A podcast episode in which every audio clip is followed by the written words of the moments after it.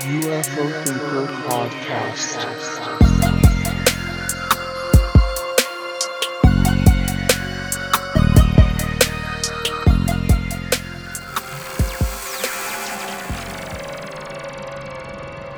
Hello and welcome to the UFO Thinker podcast. My name's Frank and let's get cracking. So, uh, let me just explain what's going on with this episode. So, basically, uh, a few days ago, I recorded a roundtable discussion with um, Ash and Greg and also Dave Smethurst. And the idea of those roundtable discussions is to do recent events. And in that recent events, we talked about some of the recent UFO videos and uh, other various things that had been happening with the NASA announcement. But just before we recorded that, there was a huge uh, kind of bombshell of Lou Elizondo's IG complaint um, being released to the public for the first time. And we did discuss it a little bit, but obviously it's a pretty huge event to have happened. So I wanted to go into that in quite a lot more detail as it turns out. Um, so this is going to be a part one and a part two of a real deep dive into exactly what is contained in that report. Um, so we're going to get stuck into that, but there may be these episodes. I think I'm going to put them out straight away, so they're going to go out um, immediately, and then you'll probably hear the roundtable discussion after those, which is then going to be talking about how the IG report has just happened. So it may kind of work out a little bit strange in terms of the timings, but I wanted to get this out in part, uh, as quick as possible because I believe it's very important information. Um, so yeah, that's that. Um, so let's get straight into the big one then. Lou Elizondo's IG complaint, part one. Lou Elizondo's Inspector General complaint is now publicly available for anybody to read. Now, this has been a pretty huge thing, in my opinion, and essentially, let's go into a little bit first about what the actual whole thing's all about. So, what is the Inspector General? Because uh, being in the UK, especially, I know a, lot of my listeners are from the States, so you'll probably be more aware of this anyway, but probably bears repeating. And if you're in the UK, you might have no idea about what it is. So, basically, the Department of Defence has an Office of the Inspector General, which was established in 1982. And basically, the, the purpose of this office is to supervise, monitor, and initiate audits, evaluations, and investigations relating to programs and operations of the Department of Defense. Essentially, it's a means of providing oversight and being able to dig into any allegations of wrongdoing from an impartial standpoint if anything like that does arise. Now, as we know, there has been some investigations into pretty serious misconduct by Garry Reid, who was recently removed from his position as the uh, Pentagon's Director for Defense Intelligence in the Office of the Undersecretary of Defense for Intelligence and Security. They're a mouthful, some of these uh, office names, aren't they? But anyway, he was removed from that role as a result of investigations into very serious uh, misconduct uh, allegations, in, including uh, sexual harassment and sexual misconduct, uh, and, and, claims that he engaged in an inappropriate sexual relationship with a female staffer, and also a real disastrous um, mishandling of the American uh, troops' withdrawal from Afghanistan, uh, and and many other things. It's a pretty complicated picture, but essentially, those are the kinds of things that the IG is set up to look into. And Lou Elizondo had actually posted a complaint to the the IG uh, regarding the way that he had been treated by Garry Reid and Susan Gough, who's a Pentagon spokesperson, and also Neil Tripton as well. Now, this ex- this actual report wasn't available in full, but certain people had had access to it for quite some time. Now, now it's actually available in full. And I've been looking into how this has all come about because it is a little bit complicated. But basically, as I understand it, and this is from speaking to a few people who I know on the grapevine, and I can't say exactly who I've spoken to, but it's people who have very, very direct knowledge of this, and they themselves have managed to actually get hold of this document in full prior to it becoming publicly released. And I believe the, the thing that happened was Lou Elizondo himself had a copy of this document. And what he's done is obviously when he's filed the complaint in the first place, he's filled out this form, put all of his version of events, you know, forward to the IG. And I think what's happened is Lou himself has actually got this redacted. So there's a redacted version of his IG complaint, and then he has been using that redacted version as part of a vetting process for journalists. So he's been giving this document to journalists as part of you know allowing them to vet him and his background uh, to prove that he is who he says who he is, etc. And various you know people who who have needed to vet Lou Elizondo for whatever reason have had this document. And the way that this has come out is that Steven Greenstreet did a documentary episode on Lou Elizondo and AAWSAP and James Lacatski and digging into the background of that and, essentially claiming that a lot of what had been stated in the past was wrong and, and, and all this kind of thing. And a lot of what he was quoting from, using screenshots and things from in that documentary, was the IG complaint. So a lot of people asked the question well, why are you not releasing this document? You know, if you're quoting from a document, surely the proper journalistic thing to do would be to have that document publicly available so that anybody can scour through it and make up their own mind. Because obviously, all you were getting in the documentary was just screenshots and quotes from a document which you can't read, so you can't get the wider context. Um, and what happened was Steven Greenstreet himself actually tweeted that the all of the documents referenced in that episode are now listed in the episode description on YouTube. So, I mean, I'm not really sure whether or not it's the right thing to do to release this this document on Greenstreet's part. It's a bit of a tricky one. From my point of view, I'm very glad that this document is available. Is it the right thing to do in terms of a from a legal standpoint and from the point of view of he was given access to this document and was he supposed to publish it or is he not supposed to publish it? I don't know exactly how that works in terms of you know whether or not Lou Elizondo is going to be happy about the fact this is out or whether he's going to be not at all happy because he, he was he was giving this to to journalists and people who needed to vet him um you know on the basis that they never share it I don't really understand how that works however what I do know is that Lou Elizondo was showing this document to people as part of a vetting process, or at least somebody on his team was showing this document to people as far as uh, as part of a vetting process. And now Steven Greenstreet has released it in the reference notes for the episode that he put out. So that's basically how I became aware of the document having come out, and various people were posting links to it, which is an actual Dropbox link from Steven Greenstreet's Dropbox and which is the the source of it that John Greenwald posted, and then various other people kind of reposted it and posted links of their own and so on. So now the document's fully out there in the world, basically. And um, I will actually post a link to it in Dropbox in the episode description so that you can read that for yourself as well. Now, it's a long document, it's about 64 pages in length. And when we talked about it on the uh, roundtable discussion that we did, uh, we basically just touched on it very briefly because it, it, we already had our recording scheduled and the actual document came out about two hours before we were about to record. So myself and, and Dave had managed to actually read, you know, a, a decent chunk of it. Um, and Ash and Greg, I don't think we were aware that it had come out yet because we, we were all working that day, so didn't have a chance to see it. Um, so that episode would have come out a couple of days ago.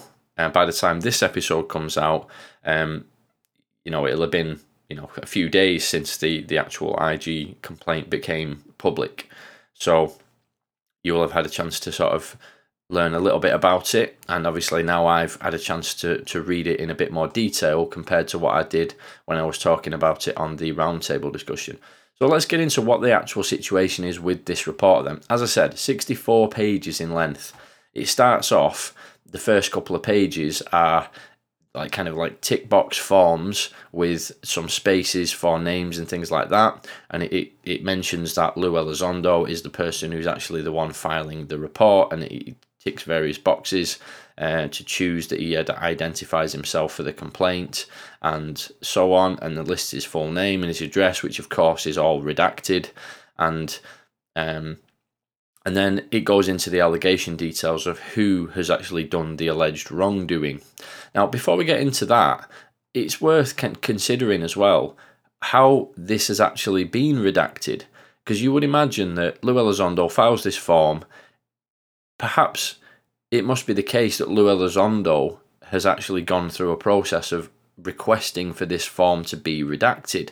He, I would suggest that he can't have redacted it himself because there's very significant legal repercussions if you you know leak information which can identify a person and you know i would imagine what he must have had to do is apply for this to be redacted so that he can then use it as part of that vetting process that i mentioned earlier. And if he's done that then you have to imagine that he he must have known that this redacted report might come out at some point. So when you read this, I think it's worth bearing that in mind because Lou Elizondo has not written this from the point of view of knowing that it's never going to go public. It seems that he has specifically requested this to be redacted so he can use it in his vetting uh, processes and probably in the knowledge that it would come out at some point. Now, as I say, I'm not sure. I've not heard from Lou Elizondo um, as to whether or not what how he feels about the fact that this is out. He might be really annoyed that it's out, or he might be happy that it's out. I don't really know, but I would imagine that he must have known that it probably could come out at some point. And bearing in mind, he probably would have included potentially certain breadcrumbs, knowing that it could go public at some stage. So that's interesting to consider. So anyway, having said all of that, then um, it, we move on to the allegation details of who's actually committed the alleged wrongdoing. And the first person listed is Garry Reid. So obviously the person who I mentioned just earlier on. And um, the next person is Susan Gough, another person who I mentioned earlier on, who is the Pentagon spokesperson. And also then we've got Neil Tipton as well. I may, I may have said Tripton earlier. Neil Tipton, it is, isn't it? Anyway, there we go. So the third person listed as uh, potentially doing the, the, the alleged wrongdoing is Neil Tipton, who is listed as a civilian employee. And then we move on to what the actual alleged wrongdoing was. What did the persons do or fail to do that was wrong? And we have listed here in Lou Elizondo's uh, you know, no offense to Lou Elizondo, but his writing is not the easiest to read. So I'll try my best to read read this correctly. Uh, but it says conducted rep- retribution and provided false information to the public. I can't read that next word. Abusing, there we go, abusing government authority, illegal destruction of information. So, some pretty serious allegations there. And these incidents allegedly took place between 2018 to present date, which present date obviously would have been at the time of actually filing this complaint. And as you move along, it says where did the incident, incidents take place? The Pentagon. And what rule, regulation, or law do you believe to have been violated? And that is listed in Lou Elizondo's handwriting as Whistleblower Protection Act, multiple DoD direct directives, I believe, instructions, and also Freedom of Information Act. So again, very, very, very significant allegations there, which seem to centre around false information being provided to the public, abuse of government authority positions, retribution in terms of uh, essentially a a vendetta Elizondo personally from Garry Reid, an illegal destruction of information, which refers to the deletion of Lou Elizondo's emails, which we know uh, has taken place. So very, really quite significant allegations there. And it goes on to talk about uh, in a lot more detail. And obviously, I'm not going to go through every aspect of this because it's 64 pages in length, but there are very um, significant elaborations on what I've just mentioned about with those basic points there. Uh, and it goes into a lot more detail about exactly how um, you know all of that unfolded and it says uh, one little quote that I'll pick out here is at a very minimum actions have been taken against me that directly erode the very foundation of our national security ethos and the public trust instilled by the American people. I'm fully aware of the magnitude of my allegation against certain individuals in the department, and I am able to substantiate these claims. And I think this is very important as well because one of the things, obviously, as you can imagine, there's been a pretty significant amount of discussion on UFO Twitter and various other platforms about this document. Now people have actually had the opportunity to uh, to read it in full. And one of the things that a lot of people have said is, well, this doesn't prove anything because it's just Lou Elizondo stating his case again. But I think there's a really important thing to bear in mind here. It's one thing for Lou Elizondo to make claims that this, this, and this happened on a podcast, okay, on, on a YouTube channel that somebody's made, uh, on on a Spotify podcast, or even on a TV show. It's a very different thing. Lou Elizondo literally putting his entire reputation and career and his, his good name that he's built up over the years on the line in an official document, making very serious allegations against pretty high up people in the DoD.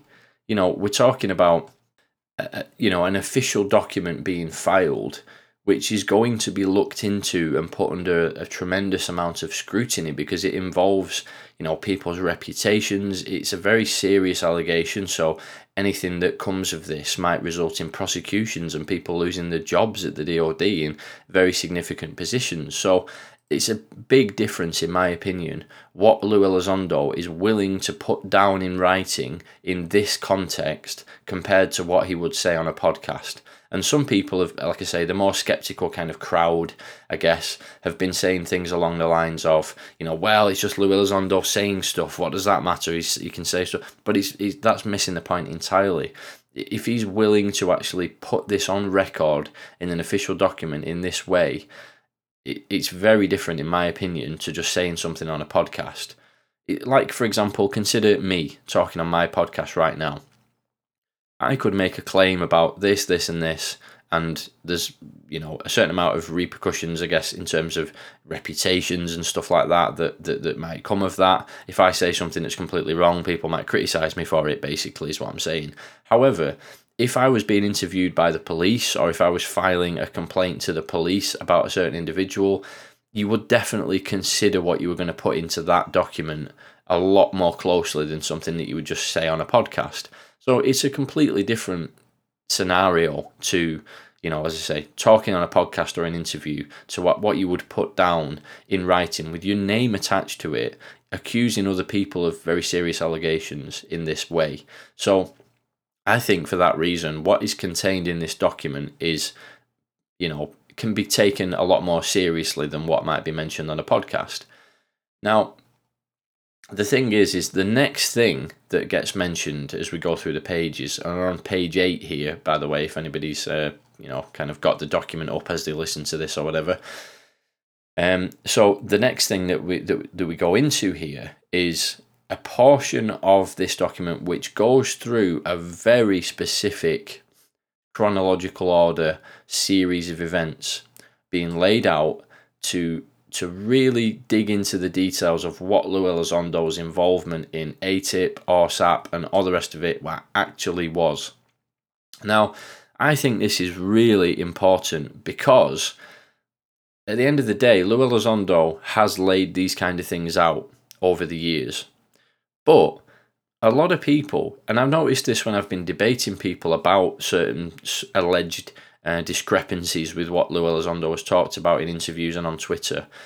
When I've talked to people about this, a lot of a lot of the time, which is understandable by the way as well, a lot of the time people haven't had the opportunity to to hear all the interviews with Lou Elizondo where he goes into detail about this stuff because it has been a slightly confusing picture as it's all emerged through no fault of anybody in particular because there were a lot of people in the beginning who hadn't actually become public knowledge yet.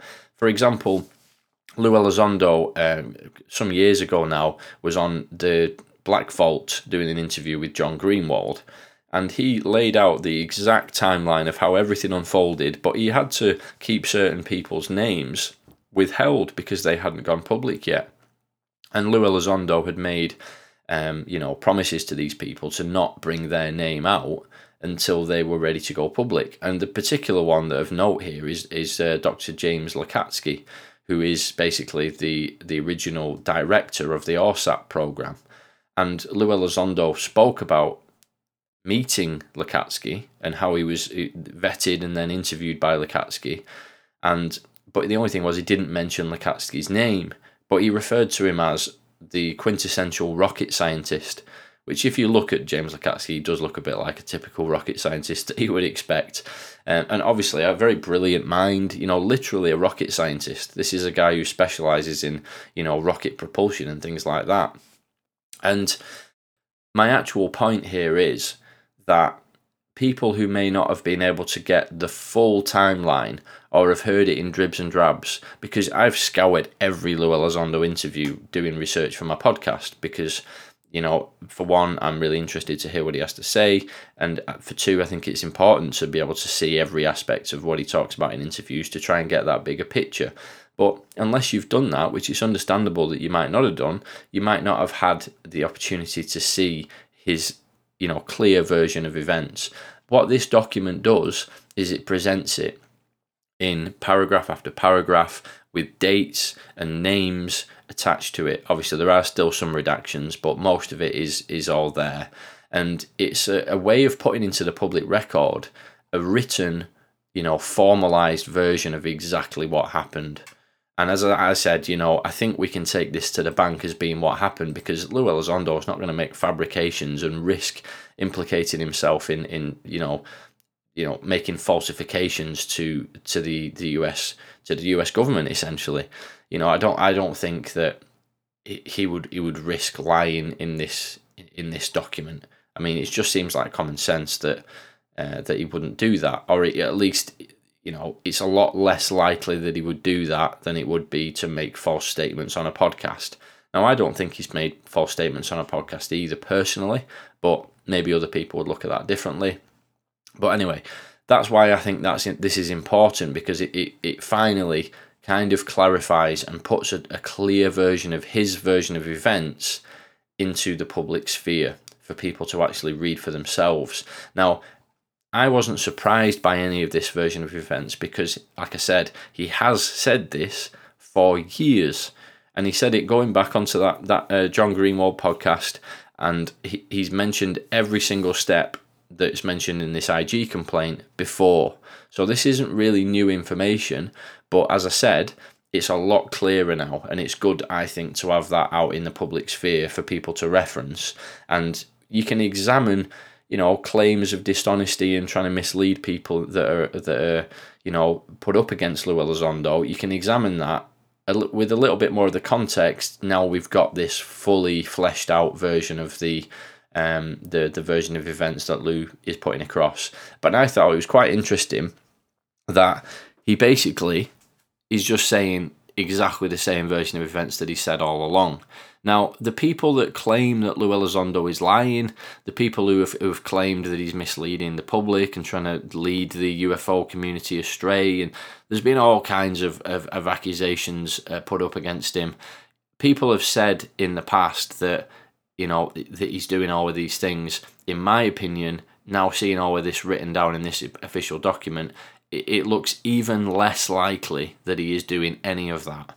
So there, that's my opinion on it. But obviously, you can read it and uh, essentially make up your own mind.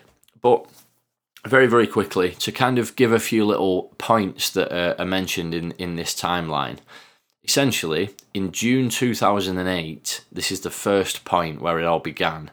While assigned as a chief to the Information Sharing and Foreign Intelligence Relationships Office, the Office of the Undersecretary of Defense for Intelligence, I was approached by representatives from the Advanced Aerospace Weapons System Application Program, AAWSAP, to provide counterintelligence and security expertise to their office.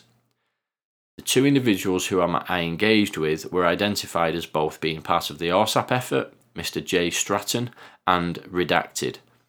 Both of these individuals were an integral part of the AAWSAP effort. Our initial meeting occurred in my office at Redacted.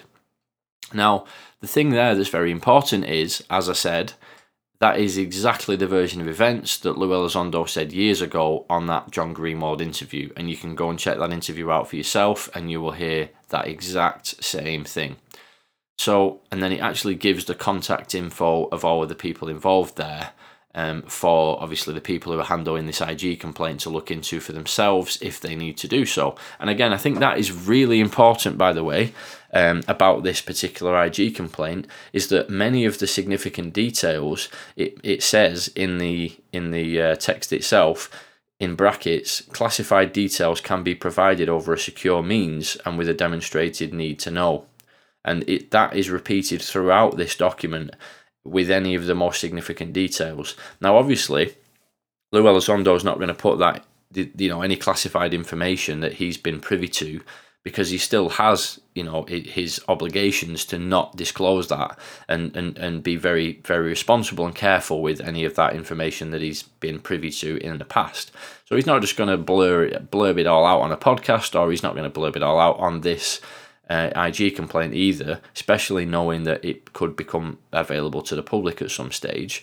So, but I think it's particularly important that not only is he making these claims, but he is offering the people handling the IG complaint the opportunity to actually be able to see this data to prove that these points are correct, which I think, I guess, as I say, is pretty important to bear in mind. Now, again, it moves on to say for a couple of weeks, uh, meetings were held at Lou Elizondo's office. During the meetings, it was it was told to Lou that AAWSAP needed uh, counterintelligence and security support, and that basically Lou Elizondo's background as a credentialed counterintelligence special agent was needed for what they were trying to do. And they also indicated they required somebody who was an expert in uh, certain types of aerospace technology.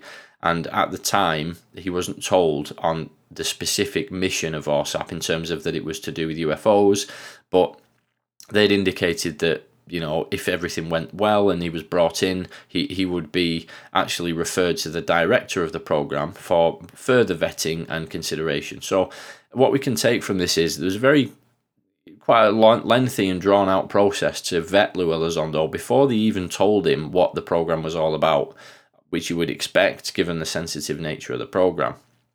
So going on to July 2008, so this is the obviously the next month, after various meetings to vet Lou Elizondo, uh, Mr. Stratton and Redacted invited Lou to go to the uh, AAWSAP director, James Lacatski. As I said, so far, everything that I've mentioned just now is exactly as Lou Elizondo has described it historically on podcasts, etc.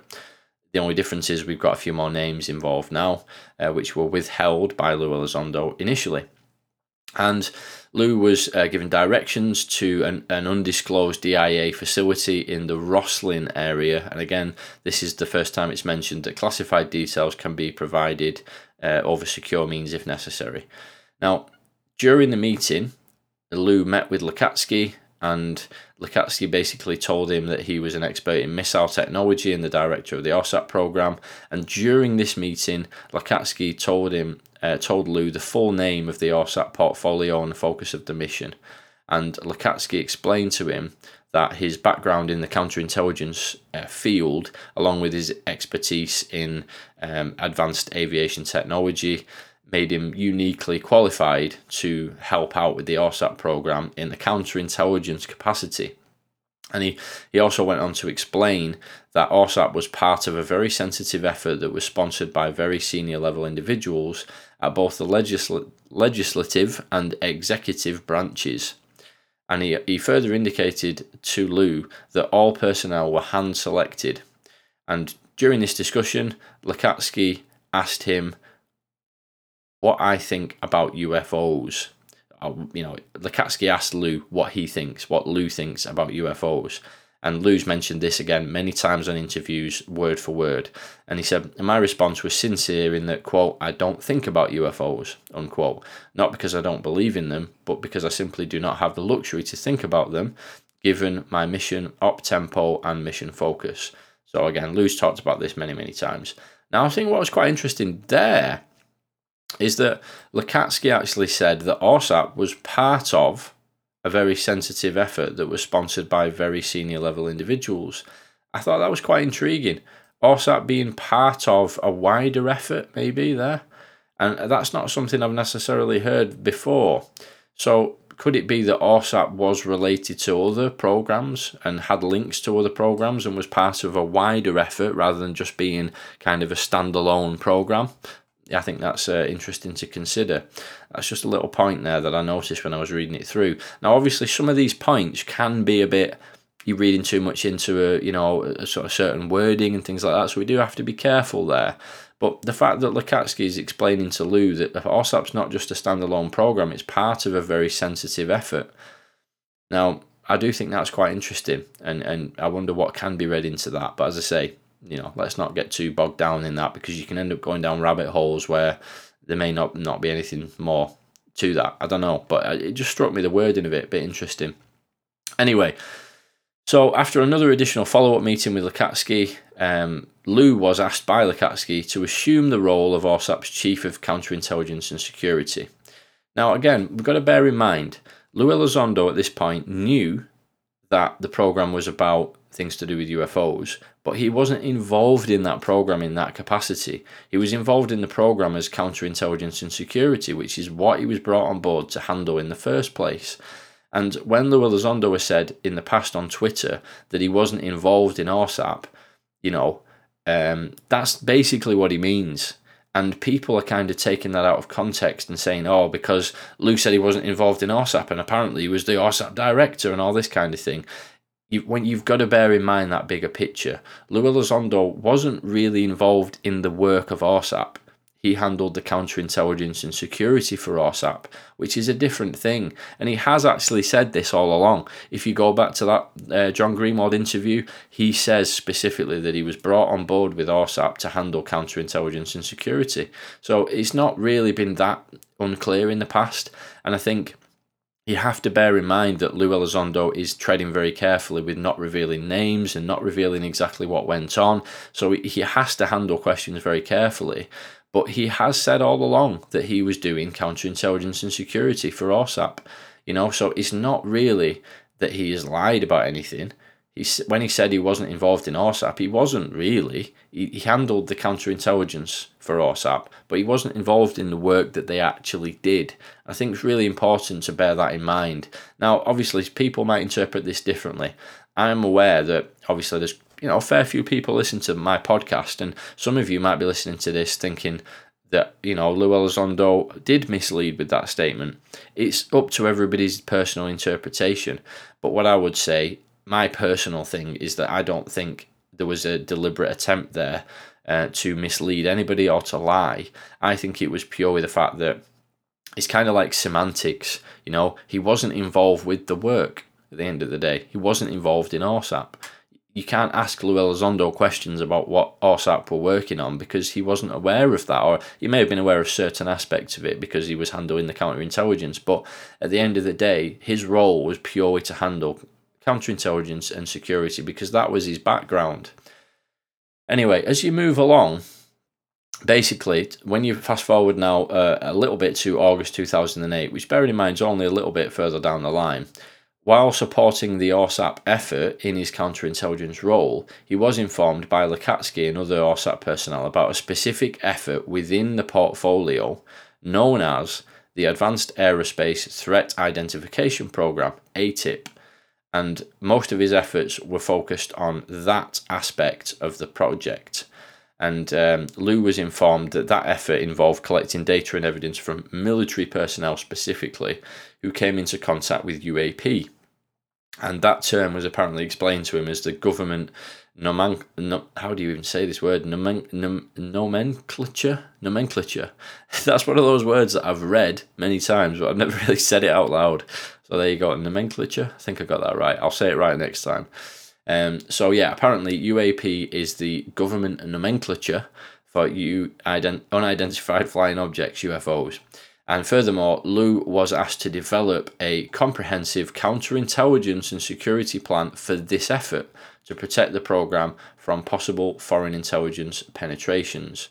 So again, Lou Elizondo there was handling the counterintelligence for AATIP now, which was part of AAWSAP's wider effort. Going along then to September 2008, so again, this is just basically a month later, uh, Lou Elizondo created a counterintelligence and security posture for both AAWSAP and AATIP, and he attended various senior level debriefings, including one which was with a foreign, a former foreign military member with a general officer rank, which was arranged by Dr. Lacatski. That's quite interesting because it does make you think about who that could have been. I was also present for, this is obviously taken directly from the document here, uh, I was also present for numerous written updates by Dr. Lacatski to the director of DIA and other senior DIA officials regarding AAWSAP AATIP, which were well received. Ample correspondence exists between DIA senior staff and Dr. Lacatski that substantiates DIA leadership was not only supportive, but also in favour of the AAWSAP AATIP efforts to be expanded I was personally aware of both meetings and debriefings in which AAWSAP and AATIP were discussed, and I was privy to several classified emails that substantiate this fact. Those emails still exist within a specific office at the Pentagon in both electronic and hard copies. Details and specifics of this information can be provided separately over a secure means. So again, he's talking about having an actual paper trail here, which he's willing to, uh, you know, go into uh, depth on to prove that you know these emails exist to to prove that at the time in 2008 all the way through to June 2009 DIA leadership was very supportive of this effort and they were fully aware. And and he has got emails apparently to back up the fact that DIA leadership was not only supportive but wanted it to be expanded which again is you know bearing in mind we can't see the emails which supposedly back this up. But if he's willing, Lou Elizondo is willing to put in that I can prove to you with direct paper trail evidence that DIA leadership were very supportive, and if you need me to, I'll show you those emails to the to the people who are handling this IG complaint. If he's willing to go that far, I think it's fairly safe to say that good evidence most likely does exist that can prove that DIA leadership were very supportive of this effort. And that is directly in contradiction to some of the arguments put against Lou Elizondo and, and uh, Lacatski that this was some kind of program that was hidden away. DIA leadership didn't know about it and they thought of it as some kind of wacky goblins and werewolves type of program. As soon as they found out about it, they shut it down. That isn't the case because the actual leadership were very supportive, apparently, and wanted it to be expanded. So I think that's a, a pretty significant point there. Now, it goes on then to mention about how uh, Harry Reid requested SAP status for the program.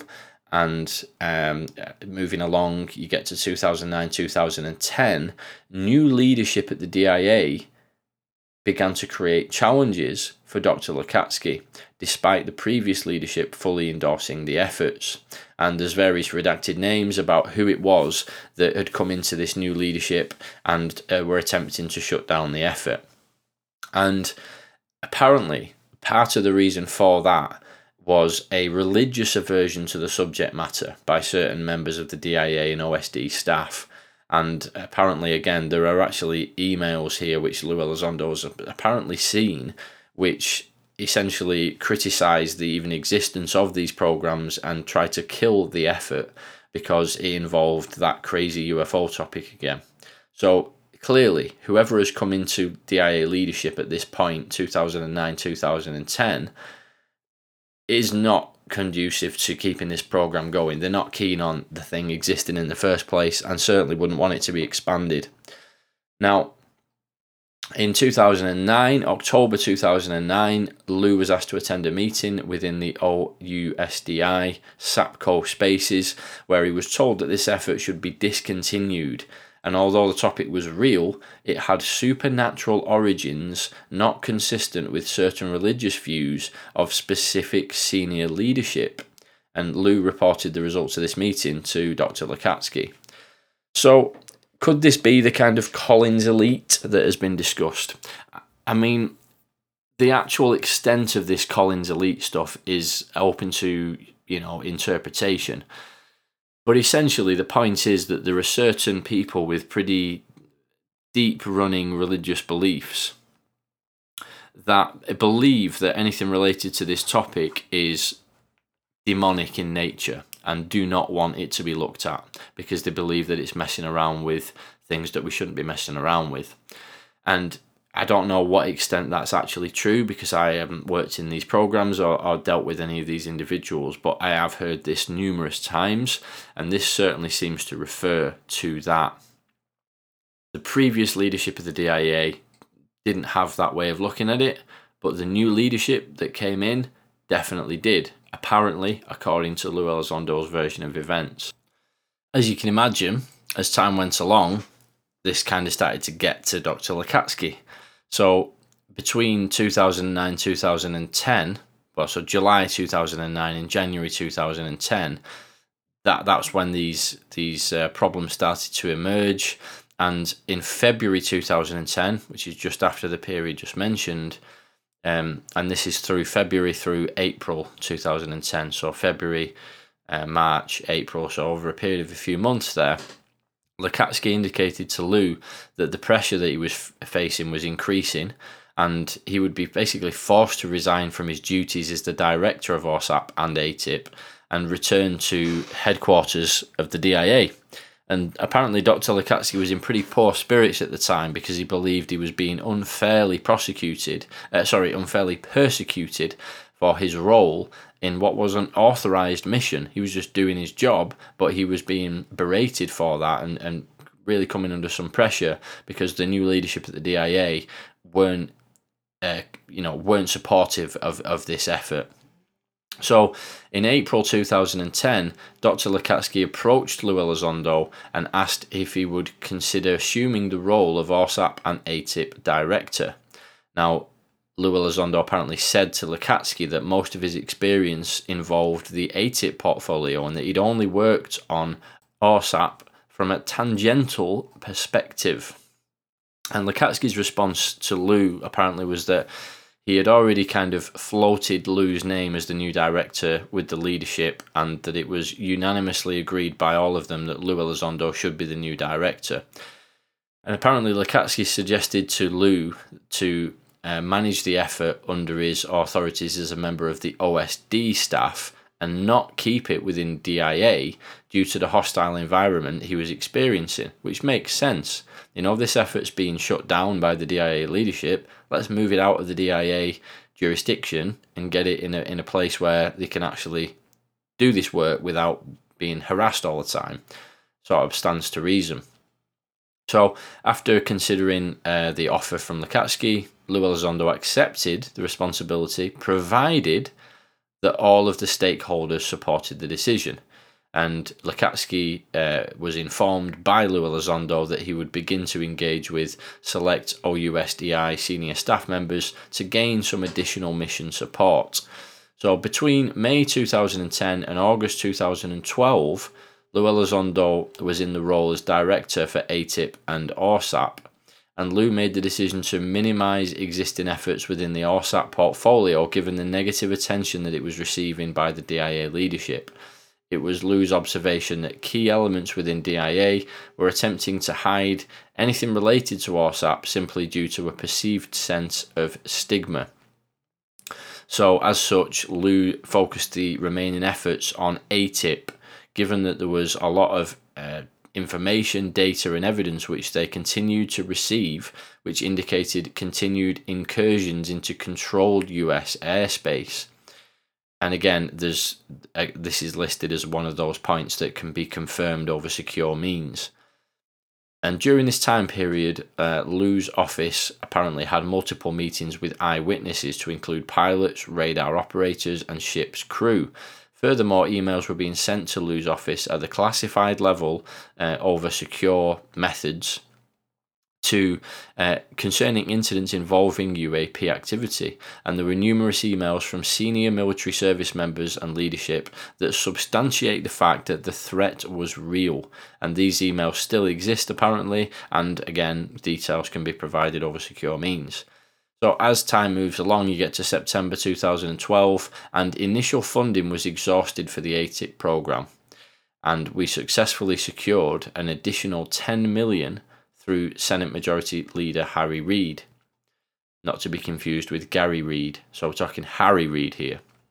Obviously, if you if you know the the backstory of this, you would understand that Harry Reid was instrumental in securing the funding.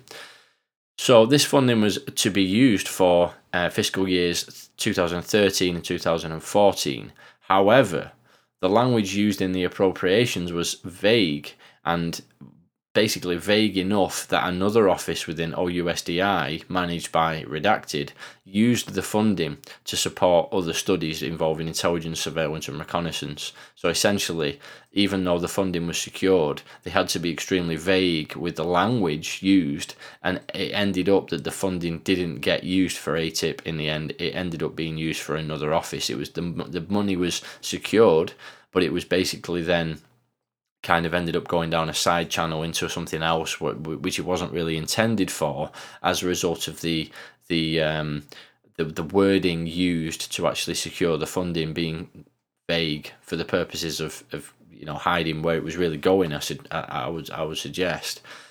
So the money never went to AATIP in the end, apparently. Um, in 2013, October 2013, whilst working as a chief for the newly formed Intelligence Sharing and Partner Engagement Office under the OUSDI, Lou had the opportunity to brief AATIP to the Director of Foreign Material, OUSDI, and again redacted. And during 2013, he introduced him to other members of AATIP and its scientists and Redacted attended numerous AATIP meetings where we discussed the role of DoD FMA efforts to support AATIP along with logistics and facilities. Details again can be provided over a secure means there, and it was at this time Lou informed his supervisor, Mr. Neill Tipton, of his work in a parallel portfolio and his need to gain expertise from the ISR task force given the nuanced nature of analysis we were conducting. Mr. Tipton indicated that he had no issue with Lou working on other efforts as long as his duties were not neglected at ISPE. And again, that's another one where specific details can be provided over secure means. So, what that little bit there actually sort of suggests to me is that Lou Elizondo continued to work on AATIP and he had basically wound down the AAWSAP aspect of, of what was being looked at uh, when he took over leadership of the of the AAWSAP AATIP overall effort. He did basically wind down the the AAWSAP aspect of it because that was the aspect that was being particularly um, you know, uh, chased down by people who were not supportive of the overall effort. Whereas the AATIP aspect of it was something that Lou was mostly involved in anyway and wasn't necessarily as difficult to pursue in terms of the opposition that it received. Now, again, Lou Elizondo has said all of this before. This isn't anything new. He said in the past that he was only tangentially involved in uh, in in AAWSAP. He was basically handling the counterintelligence and security for it. However, he did have a lot more to do with AATIP. And when he became the overall leader of the whole thing, which he did, bearing in mind, for a period of time, he decided to wind down the AAWSAP aspect of it and keep going with the AATIP aspect of it. And that included meeting members of the military who reported cases and the the decision for that I think was was open to interpretation a little bit, but part of the reason that AATIP was pursued rather than AAWSAP is because it's something that you can quantify a lot easier. You know, the, the effort was very broad. The point of AAWSAP, according to Lacatski and, and some of the other people involved in AAWSAP, all detailed in interviews and in the Skinwalkers at the Pentagon book, was to follow the data wherever it led.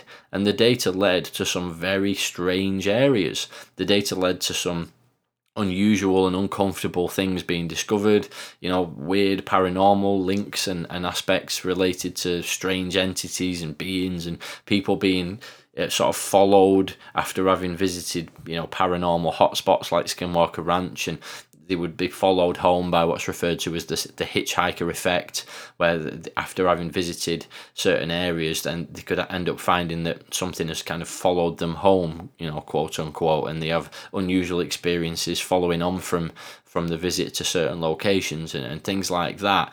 Whereas AATIP was much more nuts and bolts. It was much more military cases. You know, things like the Nimitz Tic Tac incident was a major focus uh, of what AATIP were looking at, and those kinds of things, the sorts of things where we're talking about um, you know, sensor data, multiple witnesses, people from the military. So we're not talking about people who it's difficult to verify, you know, the motivations and, and, and you know, uh, how stable they are. We're talking about people who are in the military, highly trained, you know, generally speaking, they're going to be much, in my, again, different people might disagree, but in my opinion, we're talking about highly trained observers, people who, if anybody is going to be able to identify whether or not something's a plane, uh, a balloon, you know, a bird, or whatever it might be, I would suggest that people in the military probably have a better uh, ability to be able to discern what's what than certainly than what I would, um, and a, a lot of other people in the in the public. Now, that doesn't mean that anybody is, is completely incapable of making a mistake, but when we're talking about military cases with sensor data, the bigger picture is a lot clearer. You can vouch for the credibility of the individuals a lot easier, bearing in mind there, you know, again, you can check out somebody's history when you're talking about somebody in the military. You can find out from the leadership who have dealt with that individual do they have a good record or have they got a bit of a track record of being a bit dodgy? Uh, you know, during the time that they've served in the military. And It's a lot easier to verify all these details and get the bigger picture. So that's why the AATIP thing was was pursued rather than the AAWSAP thing. And and also, as Lewis again said this many many times in interviews, that it's extremely expensive to pursue something like AAWSAP because you need to have much more wide ranging capabilities and resources, whereas AATIP is not that difficult to analyze uh, in terms of the resources and the manpower involved because you're just getting cases reported to you from members of the military and, and you've already got a lot of bigger picture stuff there already whereas AAWSAP would require it's like a whole new frontier of investigation. So as I say all of this has been mentioned before Lou by Lou Elizondo in interviews and what we're getting here now is just a much clearer picture laid out in writing about how all of this worked so, and, and what I was about to say earlier as well, before I kind of went on a slight tangent there for a second, is October 2013, uh, as I mentioned just now, Lou Elizondo actually mentioned to his supervisor, Neill Tipton, of his work in a par- parallel portfolio, and Tipton indicated he had no issue with him working on other efforts as long as his duties were not neglected at ISPE uh, which is the uh, Intelligence Sharing and Partner Engagement Office, as I mentioned earlier. So Lou Elizondo has had permission from the people he was working with to continue his efforts on multiple things, including AATIP and, and the other work that he did. And not only that, he also talks about there during 2013, he was briefing the Director of Foreign Material within the OUSDI about his work in AATIP and introduced him to other members of ATIP and its scientists. So this this goes to show that this wasn't Lou Elizondo just kind of doing some hobby program in the background, you know, having a bit of a you know weird hobby as he was working on his proper duties, like certain people have suggested might be the case. Even in 2013, Lou Elizondo, which is kind of after the, the main period of activity for AAWSAP, Lou Elizondo was briefing other individuals within the OUSDI about what the work was in AATIP, and he introduced him to other members, which suggests that there wasn't just Lou, there was other people involved in this AATIP work, and its scientists, which again shows that there were scientists on board with this effort. So again, very important details I think here. So that's basically it for part one. I thought to split this up into roughly an hour and then we're going to get into the part two. I'll probably put that, that one up the following day. So apologies for the cliffhanger, but I thought a two hour episode might be a little bit too much. So that's it for part one. Hope you'll join me into part two. And you definitely don't want to miss part two because it starts off with a discussion about a very, very interesting sounding video which came to the attention of the people working at AATIP in 2011. And that that video is a pretty mind blowing detail of this IG report, in my opinion. So definitely worth checking in to hear about the rest of, uh, of this report breakdown if you've enjoyed this one. So I'll catch you in part two. Till then, take it easy, stay curious, and I'll catch you in part two.